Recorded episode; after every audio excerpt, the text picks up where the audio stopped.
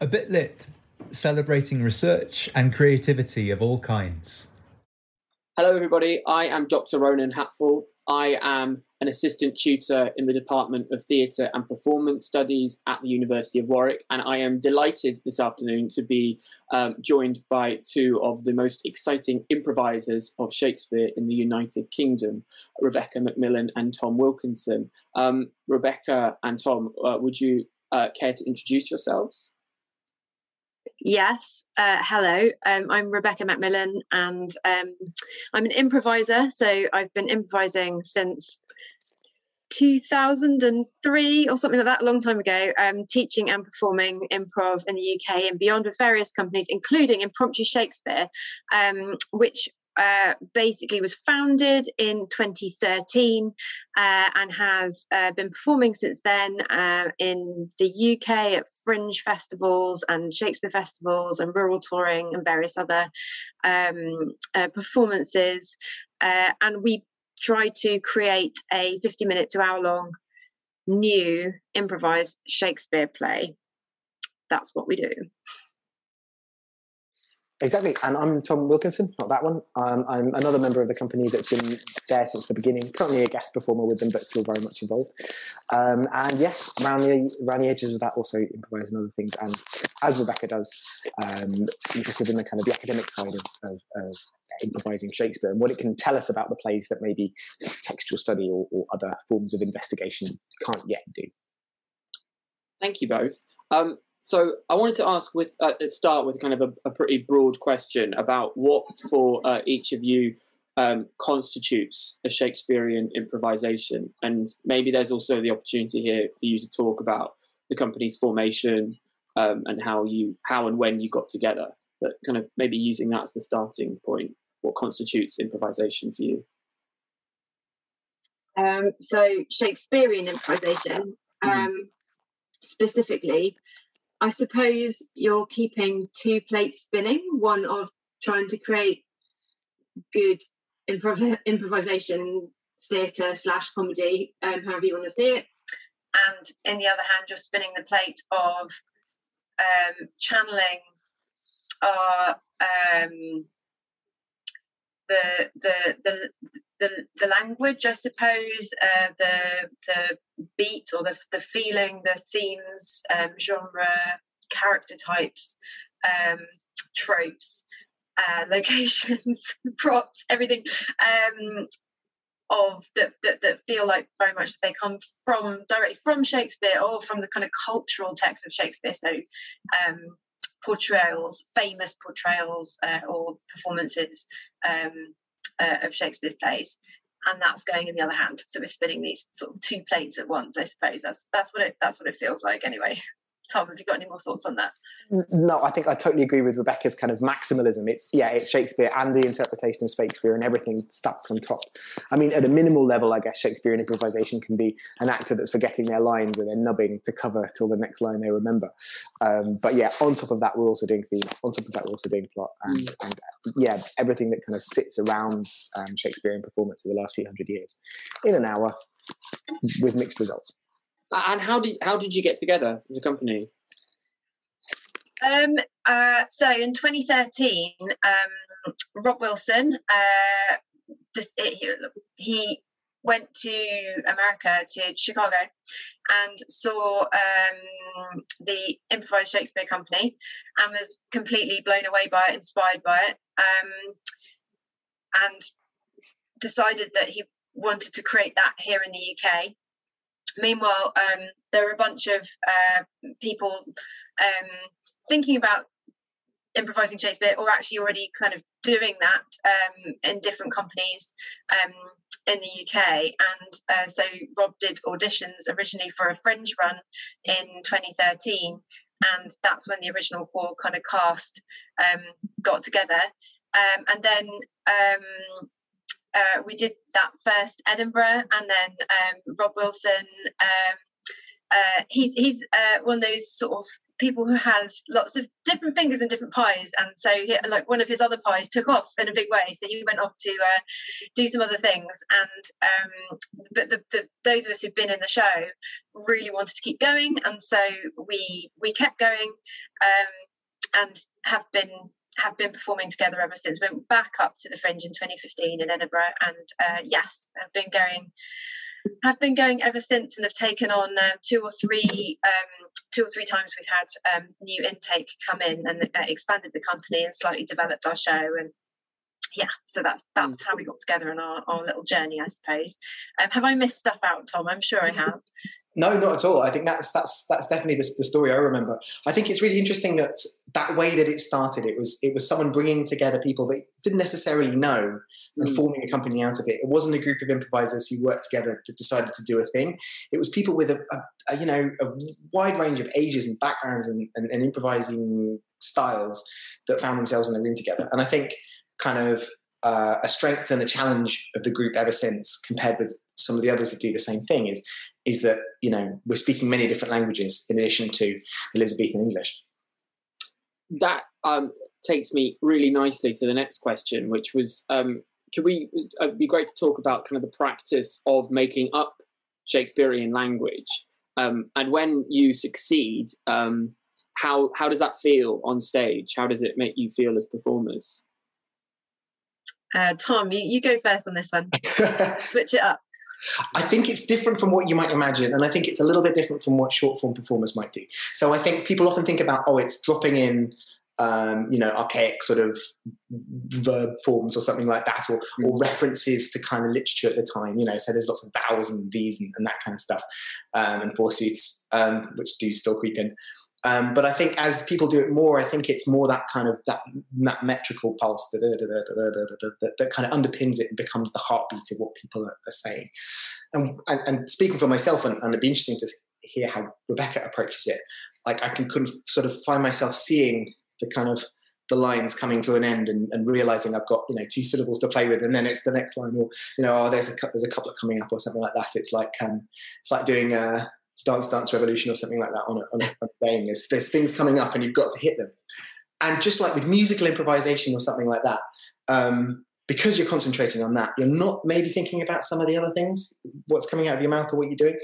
Um, and that that's where surprises come, and that's the most exciting thing. Because once you've come to the end of a soliloquy, say you said something you weren't ready for, and then everyone else on stage is looking at you, going, "What?" And then you justify that, and then that's how you make your drama yeah um, i'd agree. I think like to if that's almost like the micro um to sort of like uh, put the focus on the macro the the overall story arc i think is, is another thing that like so uh, it's one thing to do an improvised uh, long form narrative um and it's another uh, where you don't you have no constrictions you can kind of go wherever you want or you're following a story spine or, or whatever. But um, with uh, with shakespeare we don't know uh, we don't know at the beginning sort of which genre this is going to feel like um, although there are tendencies that we tend to play towards i would say. Um, uh, and uh, we you know we don't want them each performance especially in something like a fringe run we don't want them, them to feel the same. So we it, it's sort of um, uh, there's this um, overall kind of hovering um, uh, eye that I feel like I have to have for the kind of shape of the piece and the motivations of the characters, and when there needs to be a new character come in, um, because it feels like this is where in Shakespeare the person, the brother, mm-hmm. the long lost brother, would turn up after twenty years or what you know, whatever it is. Um, uh, yes, that that feels quite quite unique to this particular kind of performance. Are there are there any um, themes uh, or settings or kind of character archetypes or tropes um, that work kind of most effectively for you in in in impromptu Shakespeare? You because you were talking there, Rebecca, about um, being aware of that kind of the necessity for this wider structure, um, which I guess is a key part of what you're doing, as well as as the improvisation of the of the kind of linguistic forms, um, which we which I'd like to talk about about more later. But but yeah, uh, and kind of the mechanics of that but at the moment, yeah, what what are those kind of what do you find that the company keeps coming back to in terms of those key ingredients, kind of from a Shakespearean toolbox? Um, I think like so. There's two answers to that. One is that um, there are natural tendencies that we have as people from the 20 slash 21st century that um, that we uh, need to almost like that, that, that we can tend towards that we have to train ourselves out of doing which is quite interesting. So for example kind of um, uh, the the working working class uh, person who ends up being the king which is not not something that you would find uh, in Shakespeare doesn't feel true to Shakespeare we have to kind of like try and train it you know there, there are tendencies that we have because they exist in our cult you know our, our, sort of culture at the moment in the literature and the the, the tv and, and whatever of our culture that uh, if we're not careful those things will naturally express themselves because we're so immersed in them. And so we have to train ourselves out of doing those. Um, but um, in terms of things that are m- most successful for us um, i think they um, I mean, people really like to see um, characters. They want to care about characters, and they they want to see them um, fall in love or overcome adversity, or uh, or you know have um, a moment of crisis and then everybody dies. Um, so I would say that those are the things that you know we get the most response from the audience about, and it's so easy then to play to that. Um, as improvisers, it's a symbiotic relationship with the audience, and we're very much working off the energy that we're getting back from them. Um, and so uh, I would say there are fewer history plays um, in uh, in our repertoire, and when we do a tragedy, um, there will be parodic elements in it mm. um, and elements of light. I mean, Shakespeare's tragedies have elements of life, light relief anyway, but I think that we are we we will veer further towards parody with something that feels like it's more tragic than we would towards um, when it's like something like a, a comedy or a, a, problem play feeling type um, thing. Although, having said that, we do really pride ourselves when we have moments of genuine pathos and tenderness that are not undercut by parody. So we don't we don't aim for parody, if that's fair to say. Is that kind of to do with maybe ask Tom this as well? But is that to do with like it, kind of the fact that you, when you're uh, improvising within a tragic structure, because there is a uh, comic imperative or your audience is seeking comedy type i mean i'm thinking having seen you at, at the edinburgh fringe the audience is going in expecting to laugh. Um, and even even though you are yeah no I, having seen seen the show you do lean into those those kind of those those moments of pathos very very kind of uh, beautifully and very kind of in a straightforward manner. Is that do you think this the fact that the tragedy brings out parody in you as a company more is maybe to do with the kind of the the kind of the sort of the frisson that you get from that kind of in, inverting tragedy within a comic context? Probably. Tom. I think you're right. Yes there is probably now and there wasn't when we started but there is more now a kind of almost a trained improv audience. People who kind of know what they're there for they're there often to have a good time. They've seen other shows like it and you know our marketing and everything else sort of plays up the fact that it, it, it is a good time and, and, it is most of the time. So yeah, I think there's definitely that. There's also a very human impulse to go with a laugh if you hear one rather than maybe to, to hang on and say this audience will have a bigger payoff with dramatic catharsis in 30 minutes. I don't know. It's tough, tough sometimes to make that. Um, so um, the what, what often happens rather maybe than than, than the, you know a, a tragic end or, or, or, a tragic arc is yeah exactly there's those heart stopping moments that always reference kind of kill Claudio in Much Ado About Nothing, you know. Massive stuff has happened. Two people declare their love for each other. One person says, Great, you love me, kill your best friend. And, um, and the audience go, Ooh.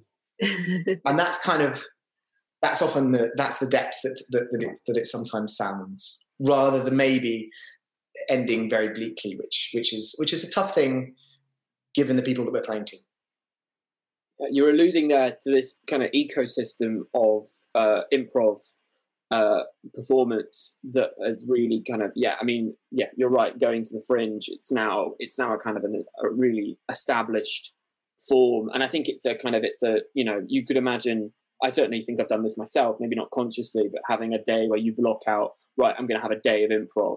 I'm going to have a day of stand up. I'm going to have a day of, of uh, sketch comedy. Um, so I know that both of you are, are, involved in other forms of improvisation as well.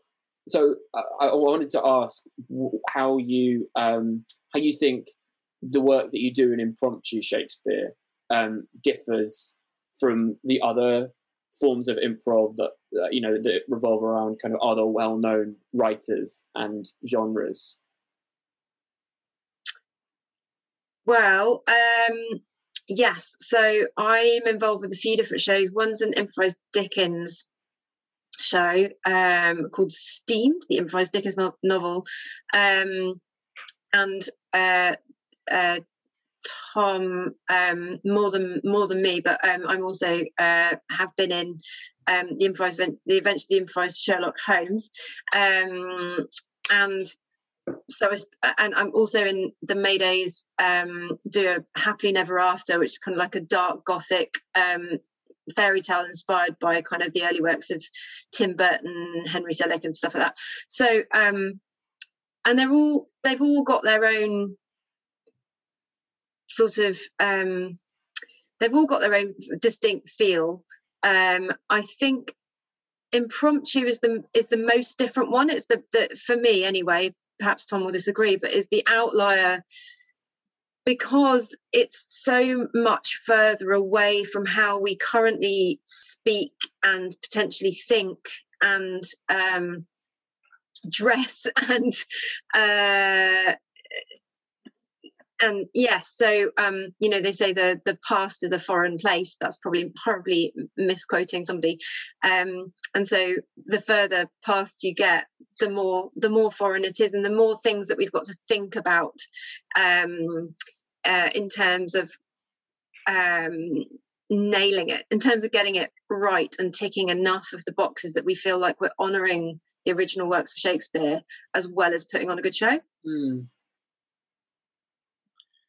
yeah, I, I, think it's it's interesting that I think quite a lot of genre shows um, start resembling modern improv more than they do the genres that they represent, um, almost because of this kind of tidal pull of audience expectations. And it is nice that there is that a bit more of an anchor in the case of Shakespeare, maybe, um, in that it's driving you to kind of bigger wants and, and, and, and bolder choices um, than maybe you know something that's maybe a little bit more refined. You know, it's a it's a it's a Regency drawing room or you know something like that. So so I think there's um yeah there's there's a difference there.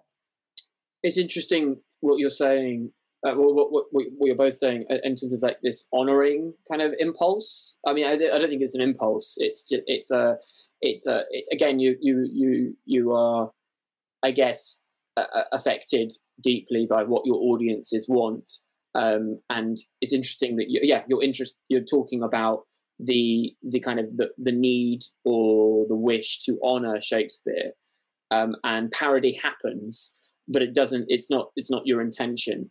And, and do you think that? I mean, maybe yeah. I'd just be interested to kind of that that difference, that relationship between homage and parody that exists between.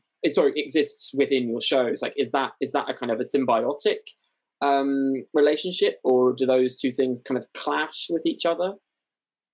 I think they probably do clash in a way. I think I think I think this the show works best when it's coming out of a place of love for the original material, and I think um, maybe on the more parodic side of things, it's it's it's dropping a line here and there to show that you know what's going on and you could do something more.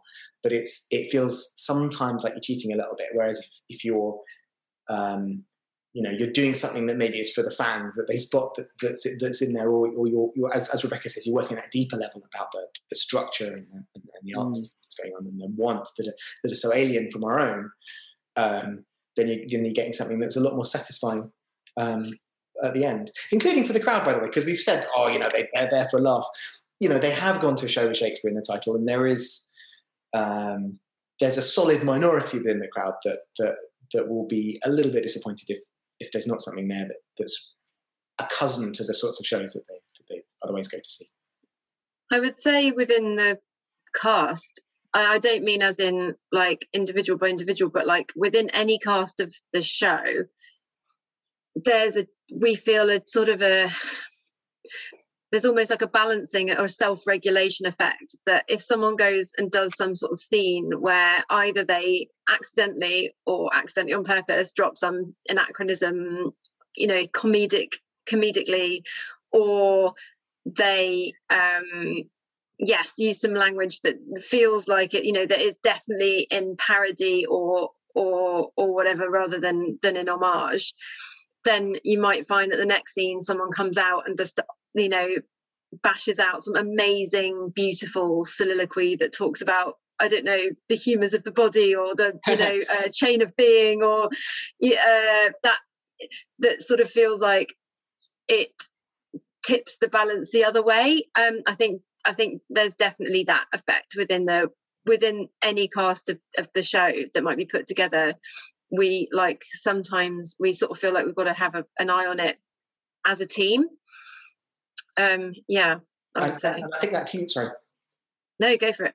No, I think that team dynamic is really interesting because, yeah, just as you would have had in Shakespeare's day, there were, you know, aspirant writers and there were clowns, and you know, you have you have something deep and meaningful, and then someone comes in and you know the, the audience Exactly. at them and they're just you know they're riffing, and then you move on. It's the same with the different backgrounds that people in Impromptu bring to the the, the, uh, the shows, and as as Rebecca says, the way that people kind of slot into those roles if different personalities are missing. Yeah, that's really interesting to hear. I, spe- yeah, that you've got people that are. Would you say you kind of use you get actors who are more inclined to uh, occasionally drop kind of pop culture references or modern anachronisms, and then there are there are actors who will, as you say, Rebecca, kind of pull it back into um, a, a place. Yeah, again, I guess a place of more kind of direct homage. Um, and is is it quite important that you have that mix in your company? I think Conscious. I think all of us can do all of those things. Like I know I myself, just you know, I can only really speak for myself. Um, that I've been guilty of the most heinous. I I just can't resist dropping like quoting Lady Gaga lyrics or something in a show, or like uh, making some big old joke about you know because we're performing in Stroud and the nearest town, you know, like taking the mick out of some local town Oh. but then that does feel like it might work within Shakespeare. But you know what I mean? So it's doing stuff that feels like it's kind of really pushing at the edges. And then I'll also be the person in another show who goes, "Oh my goodness, like that was a really, really a, a scene, you know, just just happened that felt like it." it you know we need to really get our shakespeare on in the next thing and then i'll you know i'll try and come on with some uh, with something that's that's really poetic or come in and be really strict about my iambic pentameter or wha- whatever it is so Mhm. yeah um i know that i can certainly do both and i think that i think everyone in the com- everyone in the company can um, and i think we vary it up a little bit as well depending on our depending on our, our audience Yeah, I'd love to hear more about that. Mm. Um, so, yes, sometimes you'll get, it depends which fringe venue you're in, even, like you'll get slightly different crowds. Um, whereas, you know, we might do a Shakespeare festival and that that will bring in more um, people who have a generally have a deeper background knowledge perhaps of of Shakespeare um uh or we might do sort of rural touring and then maybe looking for even something slightly different again. And we're not always changing deliberately going oh you know let's go into this show you know from the off or like let's keep it like this or let's do that. It's just again it's about this kind of um it's very difficult to ignore the audience as an improviser it's almost like they are part of the uh, part of the performance in such a sort of integral way um because it is instant theatre and it's happening in the moment. And you know just sharing the same oxygen in the same room means that they have an effect on it basically. Um yeah. Tom have you got any more thoughts on that No, but again, just to make a make just to stretch a comparison. I mean that that tonal breadth again just exists in the source material, right? I mean the the, the show forms a different shape if you're indoors lit by candles with someone rich sat on the stage with you. As again, you're in an outdoor place. There's thousands of you, and there's bear pit, you know, bear stuff going on next door. So um, yeah, exactly. And any show, including written ones, will will mold themselves to the to where they're placed, and an improvised show more than most. Playing for gods and the groundlings, right? Yeah, yeah. exactly. I'm going to throw a curveball question out there, um, uh, which is like, what's the most out there? uh, You know, just an example of a really out there i- improvise improvised play that you've performed. Um, What as impromptu? You mean? yeah, yeah. Um, I can I can think of it wasn't out there in terms of. I mean, it depends what you mean by out there. I know well, we did some rural touring um, a few years back, and um, we went to. So it was after the Novichok incident. We went to a small uh, village near, very near to Salisbury, which is where that happened. Mm. Um, so, um, just for anyone, um, there was a, a kind of international diplomatic incident where um, there was a, a nerve agent poisoning by on the door handle of someone who, um, yes, had had previous uh, work for a, a foreign state, and um, uh, and and other people who had been poisoned by it. And um yes it was a, a big hoo-ha. Anyway so we went to this um village. And it was about it was within a year of it happening i think or uh, just over a year. And we asked for so at the beginning of our show the audience um throw ping pong balls with like tropes and in, sort of shakespearean ingredients really so locations uh, characters, mm, things that things that might happen, props, all that kind of thing, um, into um, uh, we do a sort of silly uh, Tudor song and dance number. Well, um, they they chuck these um, balls into the breeches, um, which are held open of one of the people on stage, and then we pick balls out of that, and that's how we kind of get the subject matter for the show. Um, and um, is I suppose to prove that we're improvising, but also to let the audience feel like they're having an engagement. Mm. And what we used to do when we did rural touring was then ask them follow up questions. So we got, um, I think it was murder was one of the balls that came out, and we said, okay, so how would if you're going to murder someone, how would you murder them? And they said we would poison them by painting poison onto a door knocker. And all of us on stage went really quiet, and we were like, okay. Are you really sure you want them like there weren't any other hands going up? We were like, you really sure you really want to see this? Bearing in mind this has been really traumatic for the area. You know, the whole town had lost lots and lots of money and businesses have been shut and stuff because of this. Um, and the cleanup operation was really, really extraordinary. And so they really wanted to see it. And with their consent, we then did this show that it wasn't retelling that story. It was different kinds of characters and there was different motivation for the killing and all the rest of it. But it did have somebody being poisoned by a door knocker, by poisoned door knocker, and they absolutely loved it. And then afterwards, just chatting to some of them, they were like, "Thank you so much. Uh, that we really needed this." Wow. Um, so I suppose that's in a way quite out there. That's Definitely. an example. Tom, have you got any sort of examples? That's way better. I mean, uh, the, the things that come to mind are, are ones where it kind of goes off the rails slightly, and you're and, and yeah, you're you're very anachronistic and that kind of stuff. I'd be interested to hear like one of those. Uh, just just in terms of kind of. I remember illustrate. one Tom where it, you were dressed, you got dressed up as an ant. Someone dressed, made you into an animal.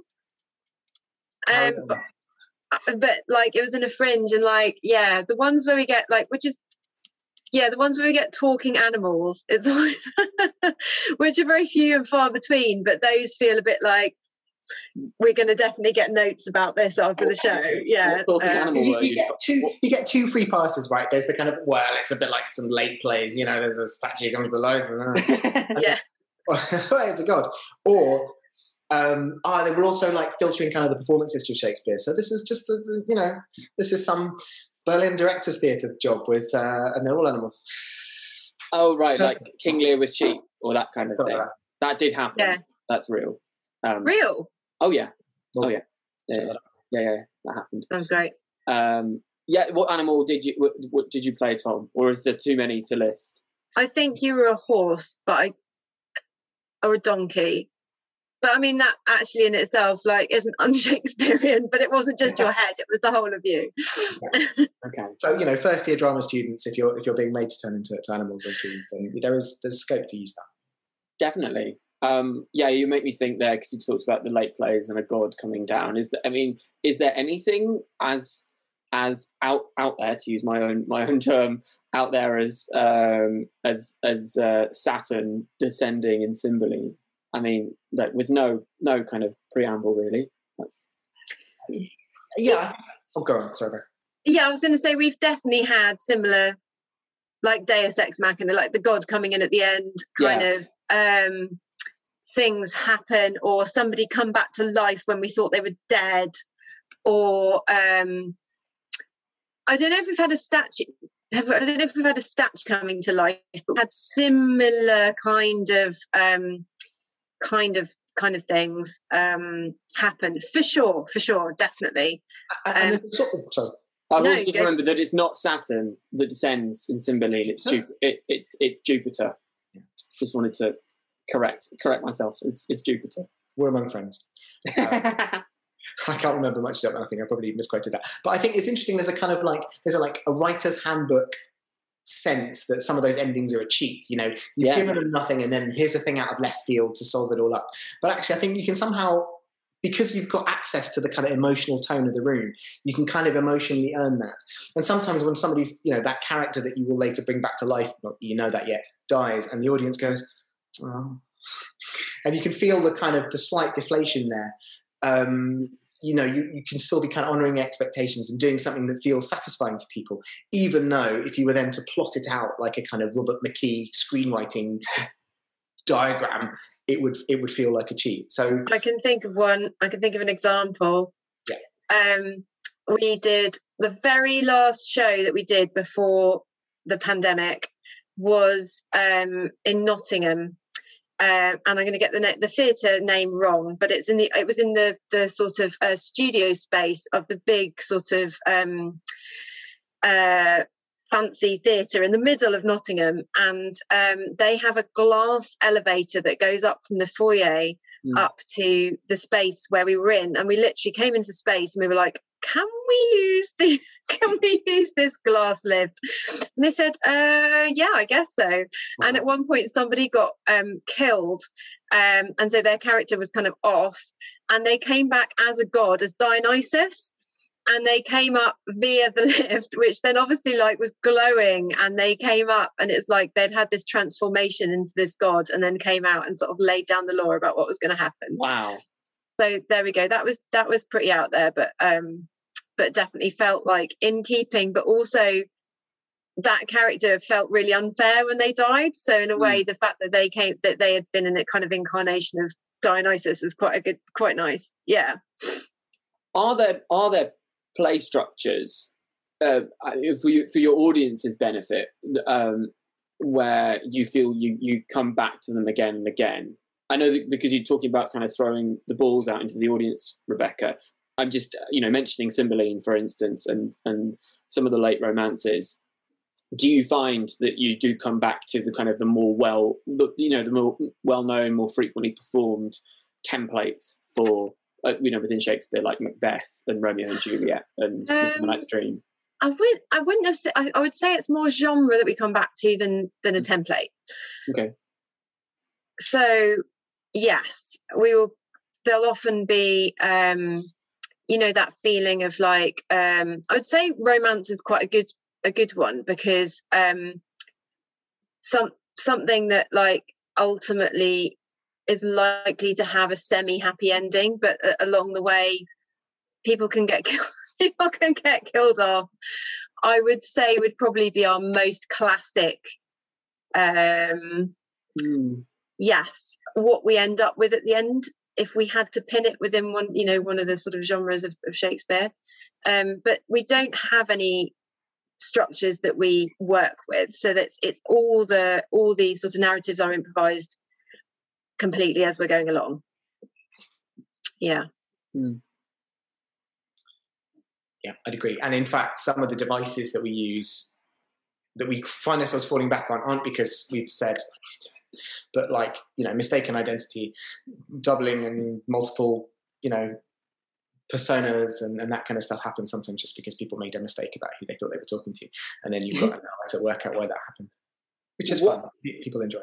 what that's that i want to look now again at kind of the kind of the application of, of what you do and what and i know that you've been running workshops throughout lockdown and obviously you ran workshops before that Um, so so yeah. So uh, kind of what are the best? What do you find that to be the best methods of uh, best teaching methods of kind of instructing and initiating performers um, to improvise Shakespeare?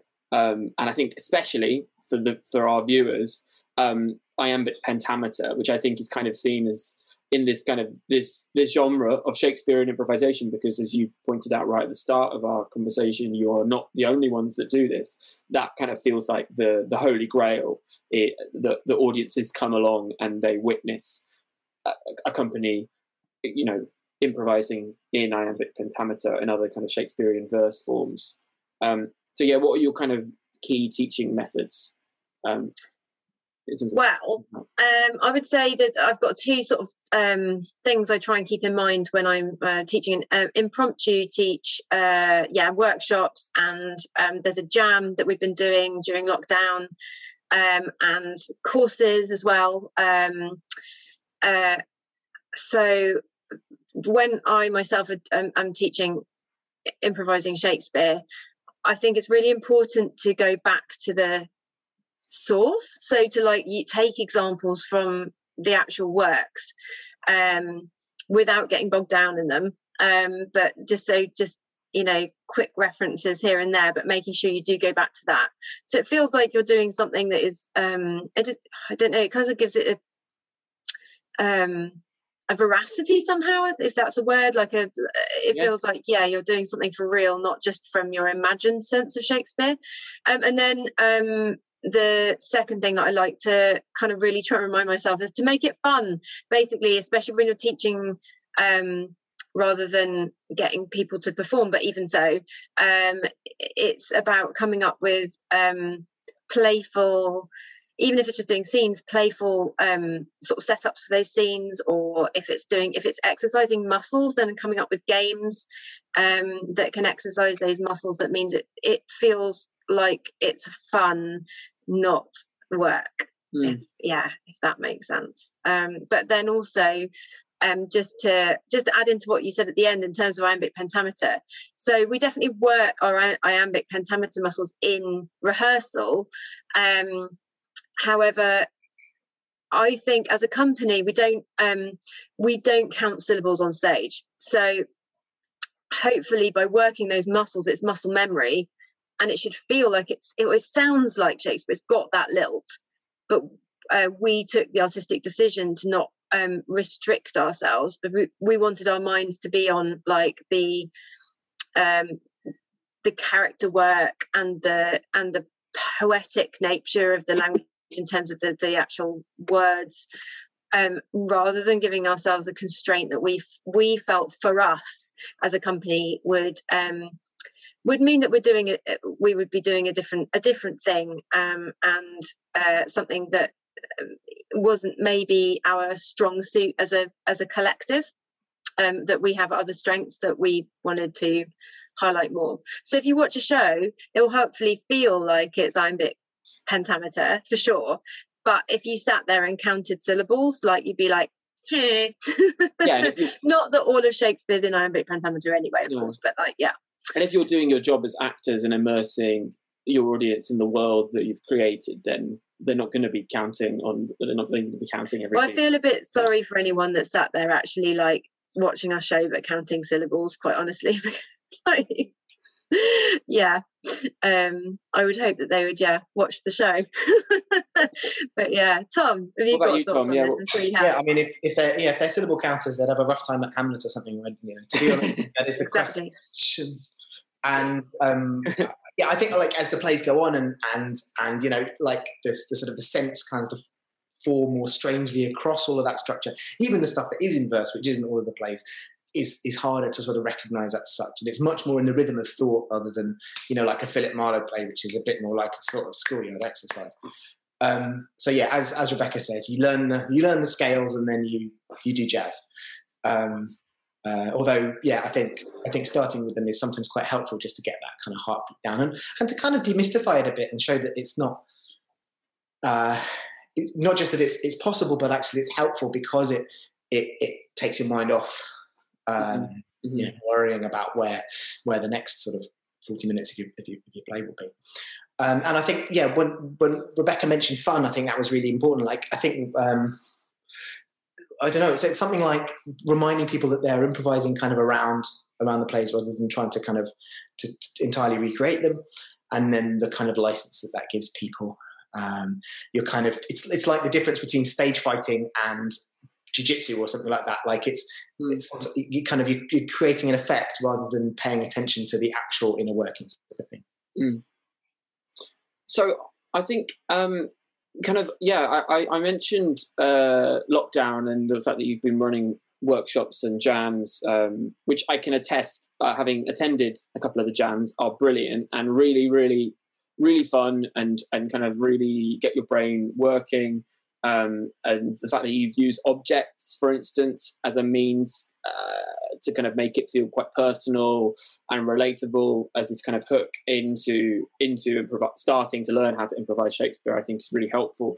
So, uh, speaking to that more widely, I just wanted to ask how you have coped as a company during the pandemic, um, and more specifically, whether you think improvisation works kind of online and with and or with social distancing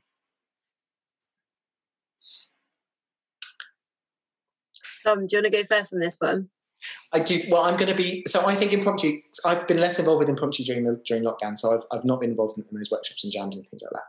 I've watched with awe and admiration how they've kept the company together, done interesting things, thought about how it would work, all the rest of that. Um, I think everyone all improvisers would probably say that um, we're not there yet in creating, kind of recreating a, a stage experience on, online. You have to do something radically different. And it feels like there's lots of experiments going on, but even now, after more than a year, you know, they're still, it's still kind of early days. So, so I think um, we can never have what, what it feels like on stage online, um, which is not to say it shouldn't be done but it means it has to be sort of reinvented. And I think Impromptu have been a company doing really interesting things with that. But yeah, it does it does feel different, and and the the slight kind of the, the difference of etiquette in how you interact with one another on the screen um, yeah, is is a bit of a limitation. Mm. But Impromptu have done have done really fantastic stuff, and um, I think it's unlike some other companies that I've in, interact with a little bit. I think they're they're actually going to come back into the world. I think the next show is at the end of July, um, in, in really good shape and, and, and, and doing interesting things.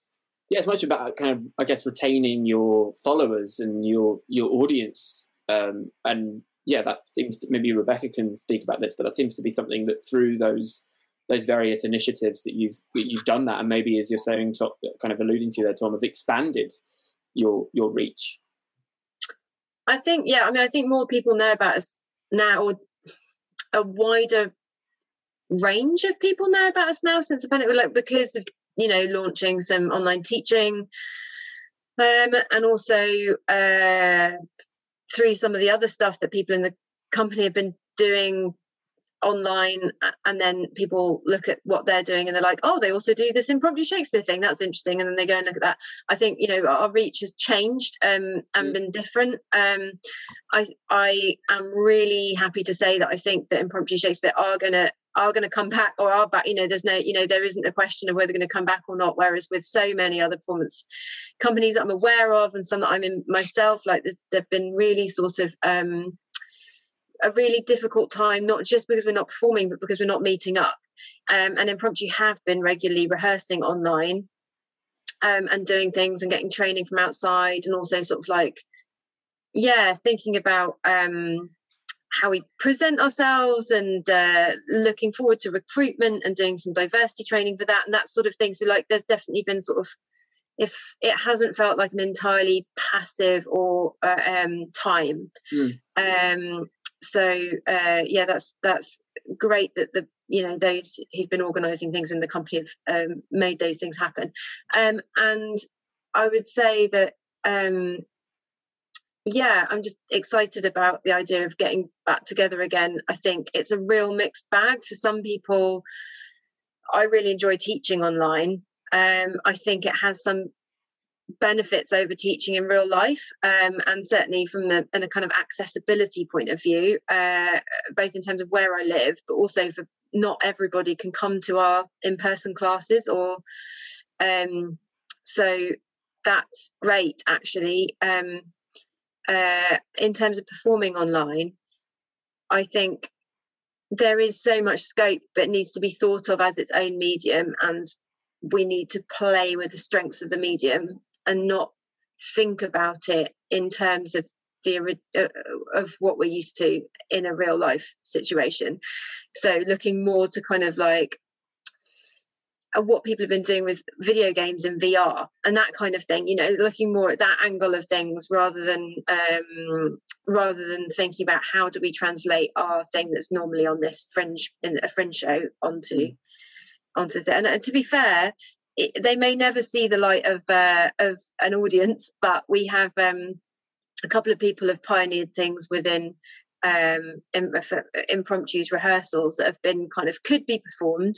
Uh, one involving sock puppets, and the other uh, a kind of um, Jacobean uh, dra- drama sort of type thing. Like so much, so I'm amping up the kind of violence and the and using the camera to sort of shock and horror effect and uh, yeah, sort of all sex and violence type thing.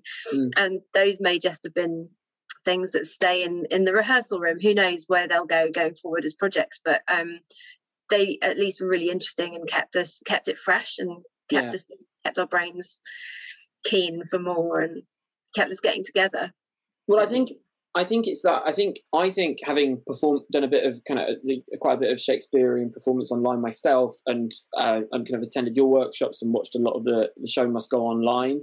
I think you, you you say the word fresh there, Rebecca. I think improvisation. If if you know if post pandemic there is uh, an extent to which um, elements of of online performance continue and flourish um, and are kind of offered as alternatives um, with you know with kind of access restricted in terms of you know continued um, lockdown restrictions internationally. Who knows? um, I think that improv and the sense of the sense of spontaneity, which is such a a a, a kind of a, a, real difficulty with anything online, the sense of kind of not being aware of the little box that you're within on the screen and kind of coming coming out of the moment and realizing that you're staring at a computer screen and not physically with those people having as a performer, I've always found that the the process of improvisation is really the kind of the the, the major nugget of of, uh, of inspiration to get out of that feeling. And yeah, and you you see that I think in in in companies that have come out of out of uh, lockdown Shakespeare that aren't aren't aren't don't market themselves as improvisers of Shakespeare like the show must go online um, mm. kind of uh, community, but but they're certainly that the kind of the sort of DIY things they do in their uh, in their performances and the sense of kind of anything could happen at any moment. Um, and yeah, that, that I've seen you, you, you do in the in the jams as well. I think I think that's really important, and I think is something that that lots of theatre companies of all of all kind of profiles could really learn a lot from. Um, um, so finally, for a bit lit, I want to ask you both um, what the word literature means to you. Um, who wants to go first? I don't mind. yeah. Uh, so I was thinking about this a little bit, and I was like, uh, a little bit, little bit, hey. and then I thought, well, so to me if you say the word literature it means two really different things but i think it's kind of pertinent. So it means both you know for me um the written word but in the sense of this uh often used as sort of quite grand establishment uh kind of um works of great merit uh, literature, right? that Shakespeare would sort of, uh, being a playwright, but that he would fit um, within. But then it also means literature like, oh, have you got any literature? Meaning like, have you got a leaflet? or, you know, or a, a little pamphlet or something like the most like literal form of the lit- the written word about something.